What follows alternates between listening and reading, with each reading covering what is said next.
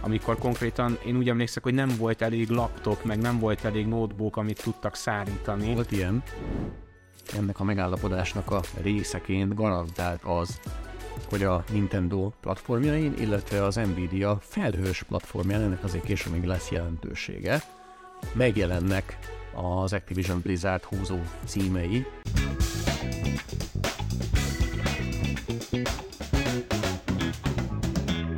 Szervusztok, ez itt a HWSW podcast sorozatának következő weekly adása, a húsvét után először jelentkezünk. Itt van velünk a stúdióban, vagy itt van velem a stúdióban Számi. Hello, hello, sziasztok! Szia Számi, köszi szépen, hogy megint eljöttél kicsit beszélgetni a tudományos technika világáról velem. Örülök, mint lehetek, igen. Pedig Koi Tamásnak hívnak, és ugye megszokhattátok már talán eddig az eddigi tematika szerint, hogy a weekly adások a HWSW informatikai magazin tartalmi vonalához kapcsolódnak elsősorban. Egy kicsit megpróbálunk visszatekinteni arra, hogy mi volt az elmúlt egy hét vagy két hét legérdekesebb történése az informatikában, vagy akár a telekommunikációban, vagy így az összes kapcsolódó területen. Ma is készültünk nagyon érdekes témákkal, de aztán keresztbe húzott minden számítást egy friss, ropogós csütörtök délelőtti bejelentés, hogy ezt tudni kell, hogy ezt az adást csütörtök délelőtt vesszük egyébként fel. Bejelentette ugyanis a 4IG, hogy június 1-től fontos változások jönnek a DiGi Mobil hálózatának az életében, vagy a DiGi Mobil történetében. Ugye ez a negyedik mobil szolgáltatóként is apostrofált 2019, egész pontosan május 27-én megjelent szolgáltató, akkor még ugye az előző tulajdonos égisze alatt. Nevezetesen a DiGi Mobil átköltözik a Vodafone Magyarország hálózatára, tehát innentől kezdve a DiGi Mobil ügyfelek a Vodafone Magyarország mobil hálózatát fogják használni. Számi, meglepődtél? Nagyon-nagyon meglepődtem. Nem gondoltam volna, hogy felvásárolnak valamit, és utána csinálnak is valamit, tehát hogy nagyon meglepő. Hát ki hitte volna, igen, ugye gyakorlatilag ezzel az is technikailag gyakorlatilag azt fogjuk majd látni, ugye ez lett a HWSW-s cikknek a címe is, hogy egy virtuális mobil szolgáltatóvá fog visszaavanzsálni a DiGi Mobil. Ugye a virtuális mobil szolgáltatók azok a mobil szolgáltatók, amelyek saját infrastruktúrával nem rendelkeznek, hanem egy partnerhálózatra kéreckednek fel, és akkor talán a különböző megállapodások szerint használják azt a partnerhálózatot. Adott esetben még ugye vannak különböző működési modellek, még az is lehet, hogy a partnerszolgáltató is végzi majd a számlázást ennek a szolgáltatónak. Ez még azért ugye nincs, tehát a számlázási rendszereket nem gyúrták össze. Én azt gondolom, hogy azért ez egy hosszadalmasabb móka lesz majd, és hát nem biztos, hogy annyira kacagni fognak a szolgáltató alkalmazottai, amikor majd ugye össze kell gyúrni egymásra a Vodafone és a DiGi, nem csak az infrastruktúrális szinten, hanem ugye a CRM szinten is.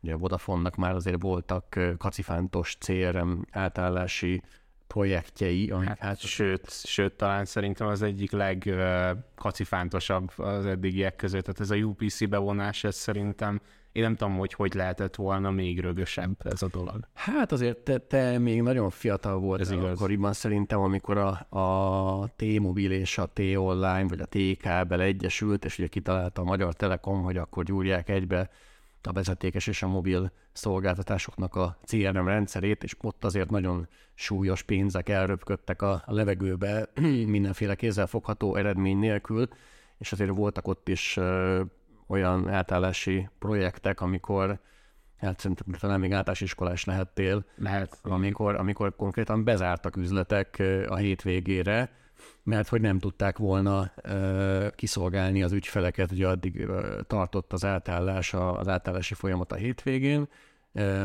de hát aztán ugye ők is megugrották, és valószínűleg meg fogja ugrani ezt a lécet a Vodafone is, illetve a 4IG, meg majd az új entitás, amit ki tudja, minek hívnak, itt már ugye spekuláltunk mi is korábban mindenfélét, most a legvalószínűsnek a One márkanév tűnik, meglátjuk, mindent szépen fokozatosan, most ez az első lépés. Június 1-ével a DiGi Mobil szolgáltatás átkerül a Vodafone infrastruktúrájára, és december 31-éig, ez fontos, DiGi Mobil ügyfelek a korábbi feltételek szerint használhatják a mobil szolgáltatást. ami azt jelenti, hogy ugye továbbra is elérhető számukra a 4 forintos percdíj, ami azért mondjuk magyar lakossági szegmensben meglehetősen disztruktívnak tűnhet, vagy abszolút tűnhetett annól, amikor megjelent. Hát most már ugye nyilván ez nem nagyon fog tovább semmilyen disztrukciót kelteni valószínűleg.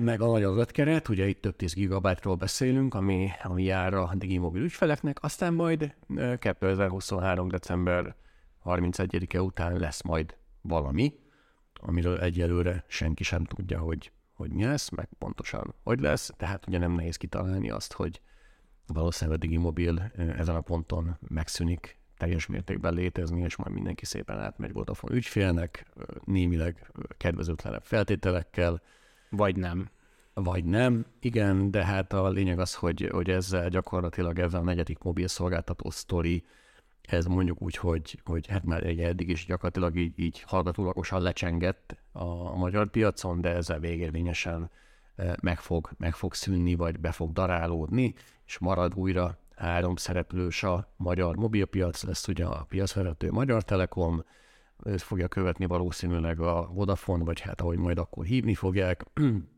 és helyette pedig küzdhet mind disznó a jégen, ugye, hogy vezetékes szolgáltatások nélkül hogyan tudja a bázisát, a mobilbázisát fenntartani, vagy akár még növelni is, mert egyébként egész jól csinálják, ugye erről is beszéltünk korábban, hogy na jettelnek ez a cord-cutting trend, ez nagyon jól fekszik, és nagyon bevált úgy tűnik, tehát ugye az ők kezdtek el 5G alapú otthoni vezetékes internet helyettesítő szolgáltatást kínálni, illetve ugye most már TV szolgáltatása is van, set-top box-szal, mindenféle nyalánksággal és extrával. Így van. Ezeket teszteltük is egyébként.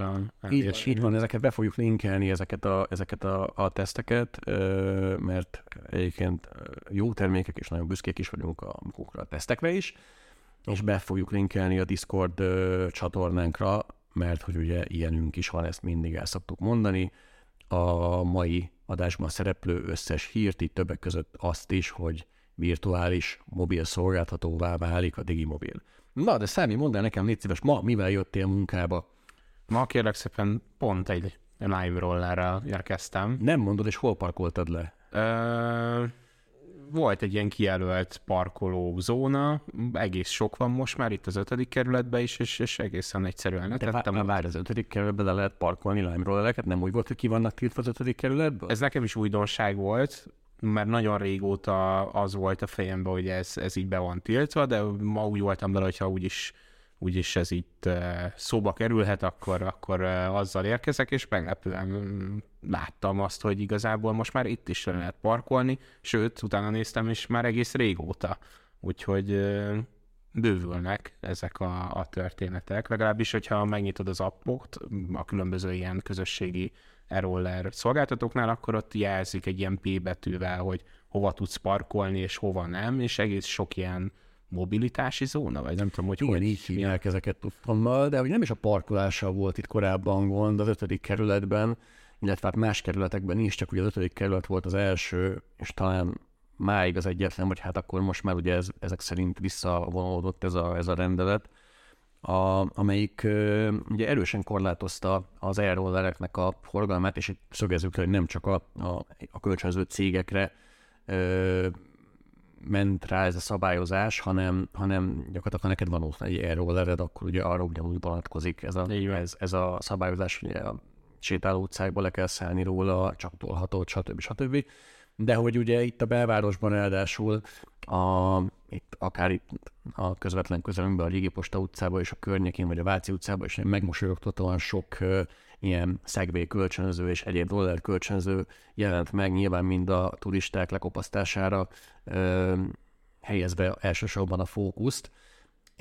És hát azért itt tegyük hozzá, hogy ezek a turisták, bár nem akarom teljes mértékben a turistákra kenni ezt a dolgot azért, de mondjuk úgy, hogy nagyon sokszor a legalapvetőbb közlekedési ismeretek nélkül vezették ezeket a rollereket, vagy ezeket akár segwayeket is, most vegyük ezeket az rollereket, vagy segwayeket egy kategória alá, és ebből azért voltak kisebb-nagyobb bonyodalmak, bár azért olyan súlyos esetekre nem emlékszem, amilyen Párizsban is történt több alkalommal, ahol konkrétan halálos áldozata volt e-roller karambolnak, vagy e-roller balesetnek, nem is egy.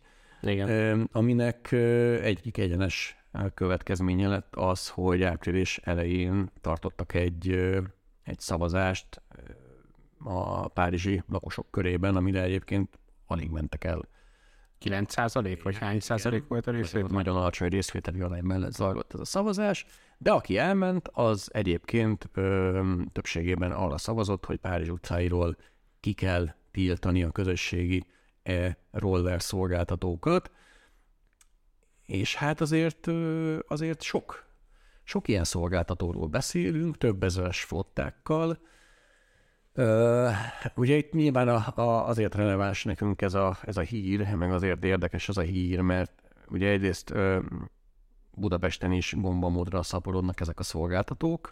Ugye kezdődött a sztori a Lime-mal talán pont ilyen 2018. Igen, május körülbelül. Én emlékszem, hogy május 1-je volt talán így a nyitás, és egyébként becslések szerint Magyarországon több mint 50 vagy 60 ezer roller van ilyen. Azt nem tudom, hogy összesen, vagy hogy csak a közösségi, de hogy nagyjából a körül lehet ez a szám. Tehát, hogy azért itt azért elértük azt szerintem azt a piaci szintet, ahol már foglalkozni kell ezzel a... Igen, és hát ugye nem csak Budapest már, tehát kilőttünk Budapest keretein belülről is, tehát most már a nagyobb megyeszékhelyeken, vagy bár megyeszékhelyeken is van. Így már ilyen szolgáltatók a Balatonon is megjelentek, tehát ahol a turizmus felütötte a fejét, vagy akár ugye fiatalabbak részéről igény mutatkozott arra, hogy valamilyen alternatív tömegközlekedési eszközt használhassanak, amire ráadásul ugye az ő igényeknek megfelelően intuitívan könnyen használható, egy okostelefonon keresztül elérhető, relatíve kedvező tarifálással működik. Tehát megjelentek Budapesten kívül is ezek a szolgáltatások, és ugye most a nagy kérdés az, hogy mi lesz a sorsuk. Ha a Párizs precedens teremt, akkor ez ki fog terjedni más európai országokra is, így mondjuk elképzelhető az, hogy Budapesten lesz egy hasonló tiltás, mint a párizsi. Szerinted, Számi? Én először szerintem definiálni kéne a keresztbe, hogy ez micsoda. De ez most történik, nem? Tehát valamit most ez már nagyon régóta történik, olyan régóta, hogy konkrétan mostanra ígérték azt, hogy már készen lesz egy végleges tervezet, még nem tartunk ott, az ígéretek szerint inkább majd idén lehetséges ez, de hogy a mostani állás szerint az lesz a vége a történetnek, tehát hogy azon nem lepődnék meg, hogyha a kerékpárok közé sorolnák a rollereket, ami furcsa, mert ugye nyilván gázkarral hajtod, igaz, hogy meg kell lökni magad, ezért nem minősül robogónak a dolog, de hogy azért tényleg érződik az, hogy kéne egy szabályozás, mert nehéz így közlekedni, vagy megválasztani azt, hogy akkor most úttesten közlekedj, vagy bicikliúton, vagy pedig a járdán. Ugye ez a megosztottság egyébként jelentkezik az emberek körébe is, pont az ezt taglaló HVSV cikk alatt is azért egy elég széles palettán mozgott a megítélése az elektromos rollereknek. Én szerintem egyébként egy fejlődő közlekedési koncepcióban ennek helye van. De nem úgy volt egyébként, hogy ezt ilyen teljesítményfokozatok alapján sorolja be majd a Kressz, hogy nem tudom hány kilowatt alatt... Igen, volt olyan, hogy a teljesítményre vonatkozóan 300 watt, az volt talán így szerintem, meg a 25 km/h sebesség, ami nyugaton is látszódik, hogy nagyjából ott húzzák meg a határt, mert nyilván vannak rollerekből és elektromos rollerekből, olyan, amivel 70-nel lehet menni. Tehát, hogy az... Igen, tehát ugye a 25 km/h sebességgel esel egyet, abban még azért talán nem halsz bele, bár ugye be tudod már akkor is verni úgy a fejed, hogyha nincsen rajtad bukósisak, és ugye ez egy másik probléma az e-rollerek esetében, hogy ugye nem nagyon tudnak ezek a szolgáltatók kínálni bukósisakot, és mindig ugyan hangsúlyozzák, hogy vegyél fel rollerezéshez is valamilyen fejvédő alkalmatosságot, de hogy ez nem egy megoldott dolog, és mondjuk ez a 25 km/h sebesség, ez Ez még talán az, amikor még akár le is tudsz ugrani a rollerről, és egy ilyen tigris bukfenccel kivédekezed a sztorit, de igen, tehát, hogy valaki biztos, esni is tudni kell. Azt hozzátenném, hogy ugye az Index.hu jelent meg az Európai Közlekedési Biztonsági Tanács szerint egy ilyen közlemény, hogy a Németországban 2020-ban, 2010-ban esetet regisztráltak, 21-ben ez 5500-ra emelkedett, tehát több mint a duplája lett, és tavaly, tehát 2022-ben pedig már 7600 ember sérült meg. És úgy, hogy ugyanannyi roller van, vagy azért rollerek? Nyilván bővült a rollerek száma, tehát hogy az látszódik, hogy a piacon megnőtt ezeknek a száma, de egyébként azért ez már elég jelentős. Hát bátrabban válnak az emberek, tudod, úgy vannak vele, hogy már mindenkinek megy ez az elrollerez, és akkor én is kipróbálom, és hát ez kurva könnyű, hát itt csak húzni kell ezt a gázkart, és mit kell ettől félni, és ilyenkor szoktak általában azok a balesetek történni, amikor ugye komoly sérülések vannak, amikor a túlzott magabiztosság, ugye megjelenik az autósok körében, és egyébként klasszikus, ezt szokták mondani, hogy nincs rosszabb a magabiztos autósnál. De általában ezek szoktak első alkalommal balesetet okozni, vagy balesetben részt venni, amikor csak lehetséges. Igen, éppen ezért ugye nyugaton már megjelent az az irány, hogy csak rendszámmal használhatóak, tehát például én úgy tudom, hogy Németországban csak rendszámmal, és kötelező biztosítással lehet ezeket használni. De mintha valami rendszám, vagy lajstromszám, vagy nem tudom, minek hívják, ez most már itthon is lenne, mert én látom Ez inkább önkéntes alapon jelent meg a közösségi roller megosztóknál. Tehát inkább a roller megosztó dolgát könnyíti meg, hogy akkor beazonosíthatja így a saját rollereit, amikor mit tudom, ki kell vinnie az akupakokat, meg nem tudom miket, akkor... Eddig is voltak QR kódok rajta, de most már ugye jól láthatóan a hátulján is van. Szerintem ők felkészültek arra, hogyha jön egy ilyen döntés, akkor Magyarországon is ez már biztosít van. Egyébként szerintem ez a kötelező biztosítás az abszolút egy ilyen elvárható dolog, sőt egyébként kerékpárosok is köthetnek ilyen jellegű biztosítást, ami azért szerintem elég fontos.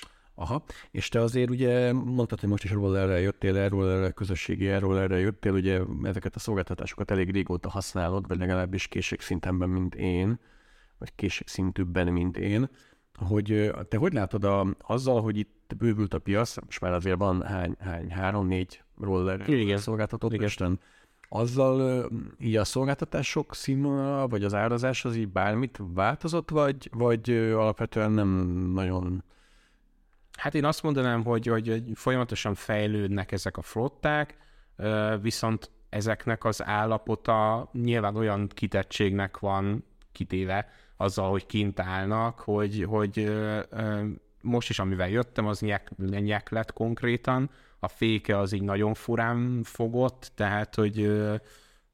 Régen ugye olvastam is ilyen statisztikákat, hogy voltak ilyen, hogy egy ilyen e-roller az átlagosan ilyen 200 kilométerre van így hitelesítve, és utána kuka? Tehát, hogy így gyakorlatilag nem bírják jobban a strapát. Hát biztos, hogy lehetne ezt kihúzni, ezt az élettartamot. Nekem van saját ilyen elektromos rollerem is. Nyilván, hogyha valaki figyel arra, hogy azt hogyan használja, akkor egészen megnövelhető ez a dolog, de azzal, hogy ki van rakva, ott azt előfordul, hogy az emberek borogatják, mert úgy érzik, hogy útba van, és egyébként sokszor tényleg útba van, tehát hogy nagyon furcsa szituációkban szokták tudni lerakni ezeket a rollereket, tehát zebra közepén is hasonló. De ezt egyébként a userek csinálják, vagy az üzemeltetők? Én ezt sosem értettem, tehát szerintem egyszerűen nem létezik, hogy valaki, aki egy e-rollert használ, tehát miért tenni az ebra közepére? Miért nem barolna el? Tehát ilyen nincsen. Belegondolsz, tehát ha egy biciklivel is mész valahova, neki távasztod a falnak, tehát nem az van, hogy így... Talán azért, mert ott legalább érzed azt, hogy ez a te biciklid, amit valószínűleg valaki fel fog rúgni, amikor az útjában van, ezért odébb rakod, de valamiért úgy érzi az ember, hogy ha nem az övé, akkor... Hát ugye ez a közösségi automegosztóknál is jelentkezik ez, amikor ablaklehúzóban van hamutál, vagy az ablaklehúzó van hamutálnak használva, és hasonló esetek. Hát nyilván nem azt jelenti, hogy a saját autóba is ezt csinálná, de hogy valamiért úgy érzi, hogy ez a közé, úgyhogy lehet rongálni. Na mindegy, hát meglátjuk, hogy mi lesz Budapesten, megismétlődik-e a párizsi eset. Minden esetre az biztos, hogy azzal, hogy jön a jó idő, az elrollerek száma is egyre nőni fog, vagy nő már. Ilyen itt a pesti utcákon is egyre több rolleres jött ki a jó idő megérkeztével, úgyhogy vigyázzatok egymásra, vigyázzatok magatokra, meg hát az autósok is vigyázzanak az elrollerösökre, hiszen ugye nekik is azzal, hogy kint vannak az utakon, fokozott figyelemre van szükség. No, szerintem ennyit az elrollerekről ebben az adásban. Térjünk át egy következő témára, ami már lassan egy ilyen szappanopera szintű rétes tésztává nyúlik, hasonlóan szappanopera szintű fordulatokkal. Nevezetesen az Activision Blizzard felvásárlási ügyletére, ami ugye, hát mikor tavaly januárban lett bejelentve, a Microsoft igen, bejelentette, hogy az Activision Blizzardot meg fogja venni, vagy meg szeretné venni kemény 69 milliárd dollárért cserébe. Ezt még egyszer elmondom, hiszen ekkora összegért nem köttetett üzlet, vagy ekkora összegben nem köttetett üzlet soha az IT iparágban eddig. Ugye talán reál értéken voltak korábbi akvizíciók, amik megközelítették ezt a szintet, de ez minden szinten rekord. Igen. És hát ez kimeríthetetlen témákat szolgáltat nekünk, hál' Istennek, újságíróknak ez a deal, hiszen ugye a vértékével arányosan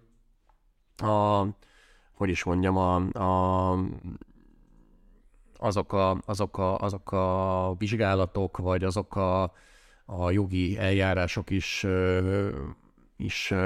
komoly visszhangot kapnak, amelyek ugye kísérik ennek az egész folyamatnak az engedélyeztetését. Ugye az összes régióban a legfontosabb versenyhatóságoknál ezt az üzletet ugye át kell futtatni ilyenkor, akár ha csak az egyik régióban, vagy az egyik országban elhasal ez a deal, onnantól kezdve gyakorlatilag útba esik az egész.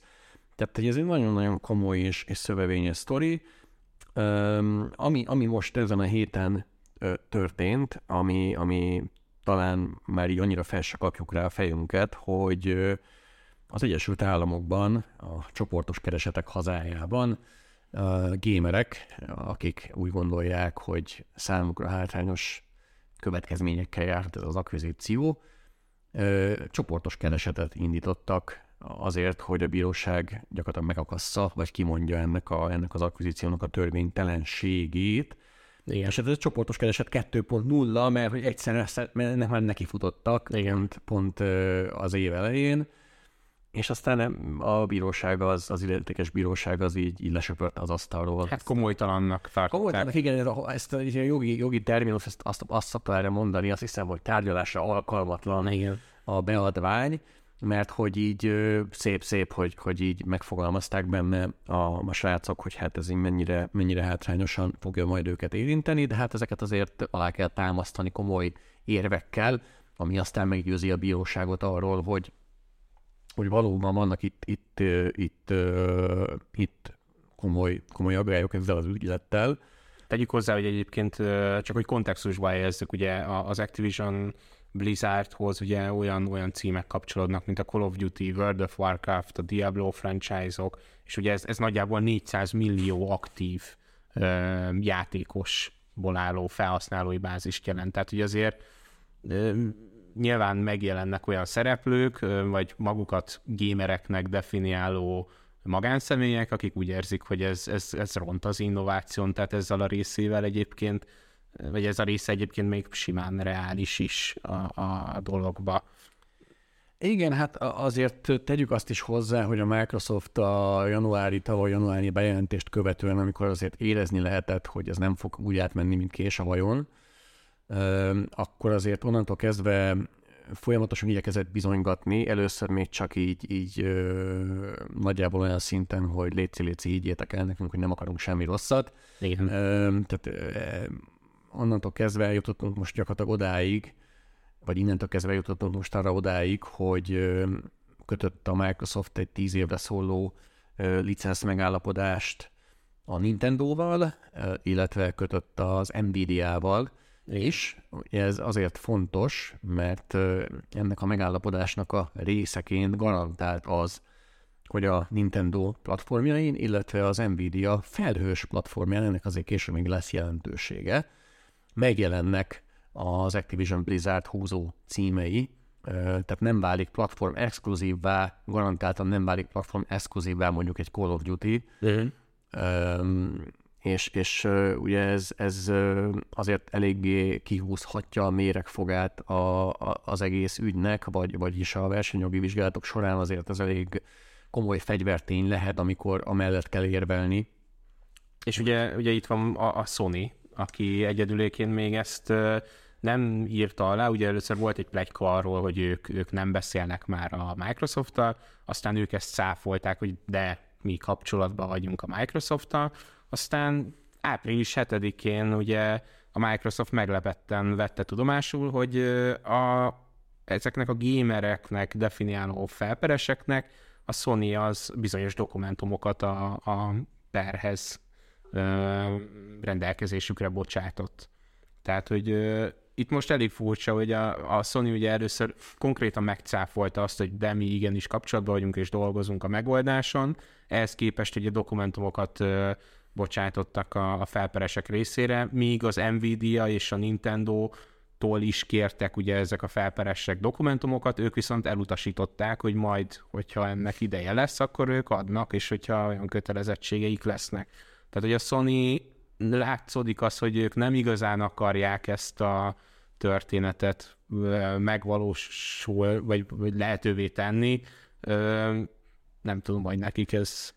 Hát igen, ha van ellenérdekelt fél ebbe az egész bizniszbe, az bizonyára a Sony lesz. Hát azért, ami egyébként azért vicces valahol, mivel a Sony a videójátékpiac legnagyobb szereplője gyakorlatilag minden szempontból, amellett, hogy van egy PlayStation franchise-uk, vagy egy PlayStation üzletáguk, ami nagyon durva eladásokat produkál, és rendre megverik az Xbox eladásokat. Amellett azért nekik vannak stúdióik is, és ők is vásároltak azért az elmúlt időszakban stúdiókat, itt gondoljunk csak akár a Destiny-t fejlesztő Bungie, azt hiszem Bungie-nak hívják, igen, talán például az ő felvásárlásukra, de hogy azért vannak szép számmal exkluzív tartalmak a Sony portfóliójában is, de hogy állítólag ez az egész deal, vagy ez az egész ügylet és a Sony-nak a félelme, hogy abból táplálkozik, hogy a cloud gaming szegmensben, ami most egy olyan felfutóban lévő területnek tűnik, ebben hozhatja a helyzetbe a Microsoftot, vagyis inkább mondjuk úgy, hogy a Sony-nak a jelenleg még létező helyzeti előnyét egy kicsit visszafoghatja, vagy visszaránthatja. Meg ugye valahogy a metaversum kulcs szót használták még a Microsoftosok, hogy ott szeretnének valamit. Ezt nem tudom, hogy a hype óta mennyire ült el, mint indok. Hát igen, ugye az egész dealt arra gyökeresztették annó, hogy még 2022. januárjában, hogy akkor ilyen ezerre pörgött a metaversum hype, akkor nevezte át magát ugye a Facebook metának, meg akkor nagyon pörgött ez a sztori, hát még nyoma sem volt ugye az AI forradalomnak, ChatGPT, meg ilyenek, azt se tudtuk mi az. Igen. Most sem biztos, hogy tudjuk, de igen. De lényeg az, hogy akkor ugye erről szólt, hogy akkor a metaverzum építésében majd óriási szerepet fog játszani ez, hogy ott lesz az Activision Blizzard, meg ott lesznek ezek a játékosok, akiket majd be lehet szépen vonzani ebbe az egész virtuális valóságba, meg virtuális világba. Nem is lenne nagyon idegen ez a dolog, ugye ők vásárolták föl a Minecraftot, és ugye $2,5 milliárd, és ugye arról nemrég azt nyilatkozták, hogy már meg is érte ez a dolog, tehát hogy olyan felhasználói bázist szereztek, ugye meg bővítettek is, meg annyit adtak, 238 millió példányt adtak el világszerte, úgyhogy nekik az nagyon bejött az a történet, nem tudom, hogy az Activision Blizzard is ilyen virágzó lesz-e, de hogy...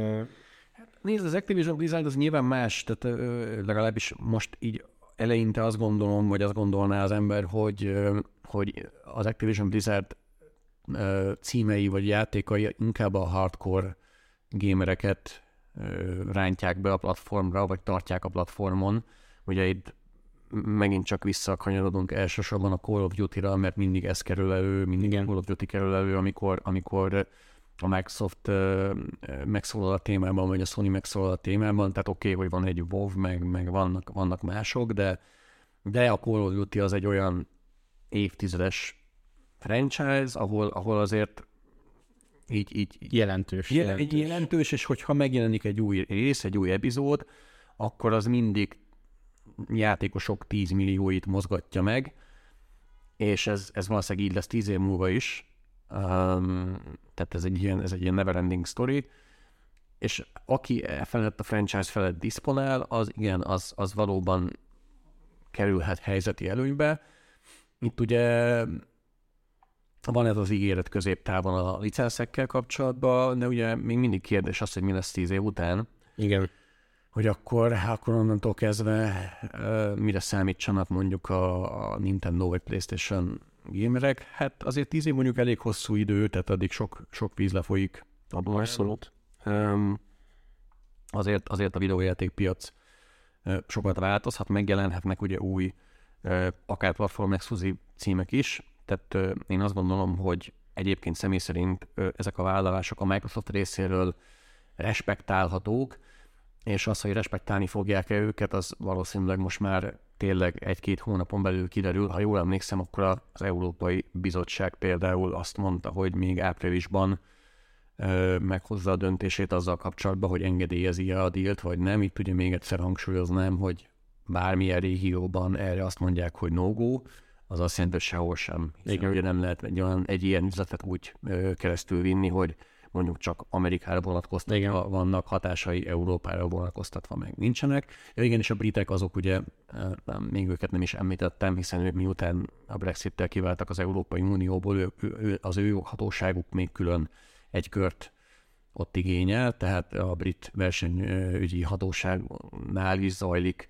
a vizsgálat ebben a témában, itt is azt hiszem tavaszra mondtak eredményt, itt még egyébként voltak korábban, amikor még nem voltak meg ezek a licensz megállapodások, elég érdekes ilyen javaslatok a britek részéről, például ők mondták azt, hogy oké, akkor mehet a deal, de csak akkor, hogyha a Call of Duty-t külön cégbe szervezik, és akkor az önálló marad.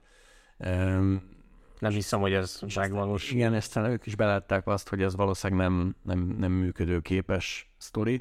Azt látni kell, hogy egyébként itt az egész történetben nagyon úgy tűnik, hogy a szűk keresztmetszet az Amerika lesz. Tehát, hogy a britek is hajlanak, a japánok is, azt hiszem ők már jelezték, az Európai Bizottság is talán, ők is afelé hajlanak, hogy ez megvalósuljon, úgyhogy én szerintem Amerika lesz a döntő pont ebben a játszmában. Igen, és viszont ugye ez azért nagyon érdekes, mert ha jól tudom, akkor Amerikában az ilyen versenyjogi ügyleteknek, vagy vizsgálatoknak, azt hiszem ez eleve peresítve van már, tehát hogy a Szövetségi Kereskedelmi Bizottság, ami ugye versenyügyekben folytat le ilyen vizsgálatokat, az peres eljáráson keresztül dönt a végén, vagy nem is ők döntenek. Furcsa megoldásaik. És hogy ez nem halasztó hatályú, tehát ugye ez az ügylet, hogyha ha még ez az eljárás nem zárult le, ettől még végbe mehet, csak aztán utólag, ha kimondják, hogy ez mégis para, és mégis jogellenes, akkor ugye vissza kell csinálni. Nemrég volt ilyen sztori például, amikor utólagosan megtiltották a Facebooknak, hogy a GIF-it megvegye. Igen, rémlik. Vagy hát nem megtiltották, hanem el kellett adniuk. Tehát miután megvették, és már lezárult a deal, és mindenki elment, mondott rá, azután az amerikaiak azt mondták, hogy nem, ez mégsem. És most ott tartanak, hogy majd le kell választani magukról a GIF-it. Úgyhogy lesz még ennek folytatása ennek a sztorinak azután is, hogy mondjuk Európában, Japánban vagy Nagy-Britanniában már ez lezárult. Nyomon fogjuk követni, és a HWSW-n természetesen tudósítani fogunk a fejleményekről, mint ahogy folyamatosan tudósítunk arról is, hogy a PC piac például, és az okostelefon piac hogyan alakul, milyen mozgások tapasztalhatók ezeken a kulcspiacokon, a különböző makro, gazdasági és egyéb fejlemények hatására, vagy mondjuk pandémia hatására. És most ugye április jön úgy, hogy a legtöbb nagy IT cég negyedéves jelentést fog kiadni ebben a hónapban, tehát ez egy fontos hónap. Az első negyedéves eredményekről képbe fogunk kerülni valószínűleg, vagy legalábbis meg fogjuk látni, hogy a tavalyi katasztrofális év végét követően még katasztrofálisabb évkezdet következette, vagy valami felfele mutató tendencia, vagy javuló tendencia látható-e, de ezt megelőzően a nagy piackutató cégek már elkezdik a saját számaikat publikálni. Elsőként az IDC piackutató kezdte a PC piaci prognózisát, vagy statisztikáját, amit április 10-én a húsvéti időszak alatt tettek közzé, és hát nem jók a számok. Nem, egyáltalán nem. Igen. Főleg kinek nem jók a számok, főleg az Apple részéről mondható, hogy hát kifejezetten rosszak. Az első negyed évben azt mondja az IDC, hogy az Apple eladásai 40,5%-kal estek vissza globálisan, tehát itt most hangsúlyozottan Macintosokról beszélünk, tehát ebben nincsenek benne az okostelefonok, meg a tabletek, meg az Apple Watch-ok, tehát ez csak Macintosh, mert ugye erről komoly hitviták vannak, hogy a Macintosh az PC-e vagy nem PC, de az egyszerűség kedvéért most így nevezzük őket PC-nek, illetve az IDC is ide sorolja őket. Igen, hát 12 hónappal ezelőtt ugye ebben az időszakban 6,9 milliót adtak el laptop és asztali számítógépekből, és ugye ez 4,1 millióra csökkent. Tehát ugye ez a 40,5% ez annyira jelentős volt, hogy konkrétan a globális PC piacos részesedésük az ugye 8,6-ról 7,2-re esett vissza. Tehát ugye ez nem tudható be egy arányos mértékben a PC piacnak a globális csökkenésével, hanem ez az Apple még az alá tudott menni. Tehát ezért brutális ez az eredmény. Így van.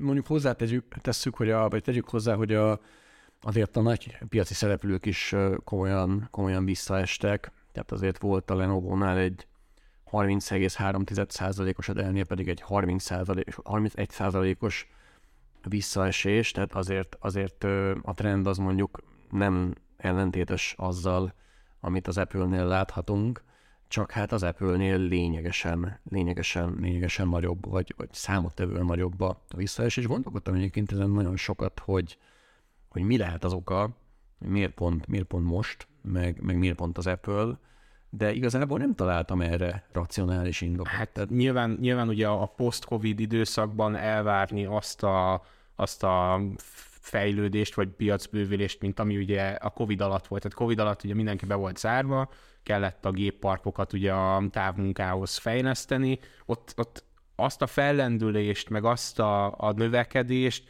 amikor konkrétan én úgy emlékszek, hogy nem volt elég laptop, meg nem volt elég notebook, amit tudtak szállítani. Volt ilyen. Úgyhogy azután elvárni, tehát egy olyan kereslet után elvárni ezt a keresletet, az nyilván irreális. Tehát ugye ez szerintem ez valahol borítékolható volt, nyilván ez a 40,5% azért, azt azért nem borítékoltuk végig akkor. Hát meg talán ez, azt gondolnám, hogy tükrözi azt is, hogy mondjuk a Macintosok árképzése az inkább felfelé pozícionált, tehát azért a Macintosok jellemzően prémium kategóriás hordozható számítógépek, vagy akár asztali számítógépek, és azért a mostani gazdasági helyzetben, amikor ugye arról hallani, hogy a Google még a tűzőgépen és a Celux szalagon is spórol, és egyébként pont a Google-nél volt az a hír, hogy az informatikai eszközbeszerzéseket teljesen befagyasztották, ahol pedig nagyon muszáj beszerezni mondjuk egy új PC-t, ott kizárólag Chromebookot lehet venni.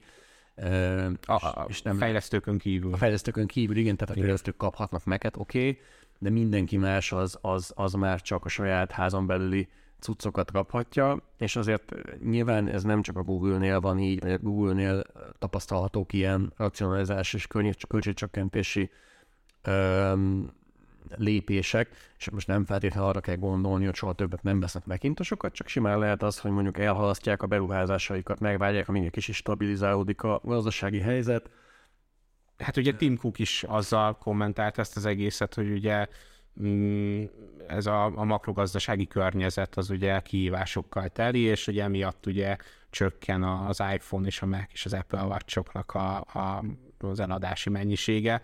Én hozzátenném, hogy azért szerintem itt közrejátszik az, hogy megnőtt szerintem az életciklusa akár a mobiloknak is, meg ugye a technológiai fejlődés is valahol most így valamilyen gátba ütközött szerintem itt már. Jól látszódik az, hogy az iPhone 13 ugye ugyanazt vagy az iPhone 14, ami nemrég jelent meg, az ugyanazt a chipet használja, mint az iPhone 13, már az alapmodellre gondolok. Tehát, hogy szerintem ők is érzik azt, hogy lehetne fejleszteni, csak hogy ki fogja használni. Igen, és egy kicsit a Macintosoknál is ez látszik, hogy ugye bejöttek a saját tervezésű, saját gyártatású csípek, ugye az M1, aztán jött ugye ennek az utódja az M2, meg ezeknek a különböző iterációi. Ezek tényleg nagy áttörések voltak. És ezek valóban, tehát ezek akkoriban mondjuk az Intel X86-os vonalhoz képest óriási előrelépést jelentettek, olyannyira, hogy ugye az ARM architektúra most már kezdi a lábát megvetni ugye a Windows vonalon is, mivel ugye látszik, hogy az Apple-nél ez nagyon jól működően, nagyon jól bevált. De hogy tényleg, hogy minek legyen még az a plusz 20%-nyi, vagy nem tudom mennyi teljesítmény ott pluszban, olyan, nem azt mondom, hogy irreális, de olyan jelentős ártöbbletért, vagy árprémiumért cserébe, amit most nem biztos, hogy ki akarnak jelen helyzetben fizetni a cégek. Igen, igen. Hát meg hogy nyilván, hogyha most eltekintünk Amerikától, akkor Magyarországon is ugye az inflációs adatok ugye azt mutatják, hogy ez a drágulás, ez egyértelmű. Tehát, hogy ilyenkor nehezebb is megfizetni, meg hát az életciklus annyira megnőtt, hogy most aki vásárolt 2020-ban mondjuk egy M1-es MacBookot, akkor neki nehezen magyarázható az, hogy most nem tudom, 700 000 forintért egy M2-esre, vagy nem tudom, hány forint most a MacBook, de hogy egy M2-esre beruházzon, ami közel sem hozza azt a teljesítmény növekedést, amit az M1 hozott. Mert amit az M1 hozott, az tényleg az olyan volt, hogy konkrétan én úgy emlékszek, hogy az M1-es az verte a legerősebb Inteles MacBookos processzor, tehát hogy ott egyértelmű volt, hogy belépő szintű MacBook Air veri a csúcskategóriás MacBookot, ott azért valahol racionalizálható volt ez a vásárlás. Most meg hát nyilván nehéz ez a dolog. Na hát akkor nem most fogjuk Gyurit megkérni, hogy az egész höldába cserélje le MacBook Pro-kra a jó kis Carbon X1-eseket, amikor mondjuk évek óta a szerkesztőség, illetve a stábnak az infrastruktúrának a részét képezi, vagy meghatározó részét képezik. No, hát szerintem nagyjából ezzel így a hét fontosabb eseményeit, nem számítva a húsvétot, így átpörgettük. Ezen a héten a HWSW weekly adása szerintem körülbelül ennyi volt. A tartalmainkat, illetve amikről beszéltünk, azokat ugye megint ismétlem csak magamat, hogy a Discord csatornánkon elérhetővé tesszük, ugye majd ezt belinkeljük a promócikbe is, ami majd ki fog menni a HWSW-re, illetve hát jövő héten újból jön a Crafty, ami most a jövő héten, tudjátok már miről fog szólni? Nem tudom pontosan miről fog szólni, de nagyon jó lesz. Biztos jó lesz, igen, az eddigi adások egyébként nagyon izgalmasak voltak, hogy a legutóbb volt egy élőzés, ami abszolút mérföldkő volt a HWSW történelmében, és aztán ugye az került ki nagypénteken vagy csütörtökön? Csütörtökön este került ki, hogyha jól emlékszek, úgyhogy még nagypéntek előtt ment ki ez a dolog. Ott ugye az Amazon egyik munkatársával beszéltünk, úgyhogy meglátjuk, hogy mi lesz a következő heti. Jó, hát hallgassátok akkor a Craftit is a jövő hét pénteken, illetve hallgassátok a Weekly-t 2 hét múlva, ahogy el szoktam ilyenkor mindig mondani az adás végén, ne üljetek sokat a gépetek előtt, menjetek ki, itt a jó idő, itt a tavasz, vigyétek magatokkal a HWSW-t immár podcast formában is, hiszen ez a remek formátum, ez pont erről szól, hogy nem kell otthon ülni a gép előtt, nem kell a telefont olvasni, hanem hogyha elmentek egyet futni, vagy rollerezni, igen, akkor bár azt hiszem talán a rollerezés közben annyira nem biztonságos. Igen, azt kezdtem hallgatni. Úgyhogy ezt nem is mondtuk, tehát ilyen javaslatot nem légy szíves, ne hallgassatok se zenét, se podcastet rollerezés közben, vagy ha mégis ezt teszitek, akkor nem mi vagyunk a felelősek miatta, de hogy menjetek ki a szabadba, és hallgassátok ott a HWSW podcasteket. Ez volt ma, illetve ezen a héten a HWSW Weekly. Köszi Számi, hogy idén is, ezen a héten is itt voltál, és találkozunk 2 hét múlva, jövő héten pedig Crafty. Sziasztok! Sziasztok, hello, hello!